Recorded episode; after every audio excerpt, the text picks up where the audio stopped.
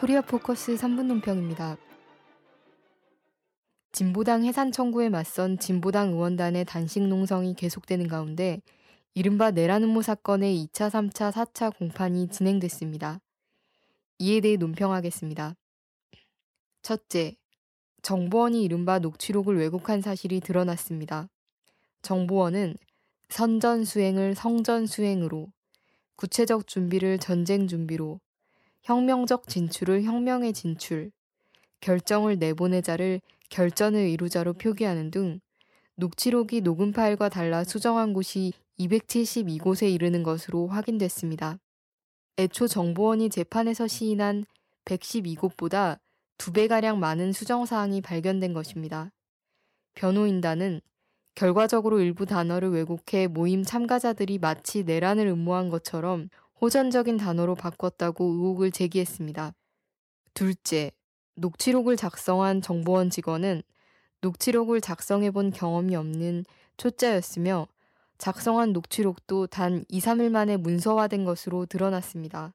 15일 열린 이른바 내란음모 사건 3차 공판에서 증인으로 출석한 정보원 직원 문모 씨는 변호인단이 이의제기한 부분을 다시 들어본 결과 잘못 들은 곳이 있어 녹취록 일부를 재작성했다고 시인했습니다. 문 씨는 5월 10일 곤지암 모임 녹취록은 당일 오후 다음날 오전께 상사 문모 씨로부터 녹취 파일을 받아 12일 완성했다고 말하고 5월 12일 마리스타 강연 녹취록은 13일 새벽 4시께 문 씨로부터 받아 16일 최종 완성했다고 말했습니다.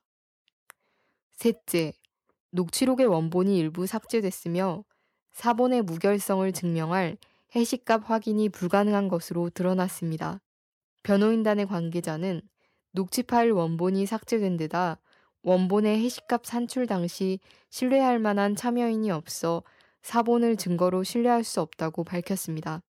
녹취를 진행한 정보원 직원 문 씨는 프락치 이모 씨를 통해 47개의 녹음 파일을 넘겨받아 12개의 녹취록을 작성했으나 47개 파일 중 일부는 원본이 삭제된 상태이며 문 씨도 파일을 삭제한 사실을 시인했습니다. 그 밖에도 공판에서 수사상 기밀인 녹취록이 언론을 통해 공개된 것에 대한 재판부의 추궁이 있었습니다. 이러한 사실들은 이미 녹취록이 이른바 내란 음모 사건의 증거 능력을 상실했음을 말해주고 있으며 정보원이 얼마나 이 사건을 급조했는지를 단적으로 보여줍니다. 한편 진보당 해산 청구에 맞선 진보당 의원들의 단식 투쟁이 오늘로 15일째를 맞고 있습니다.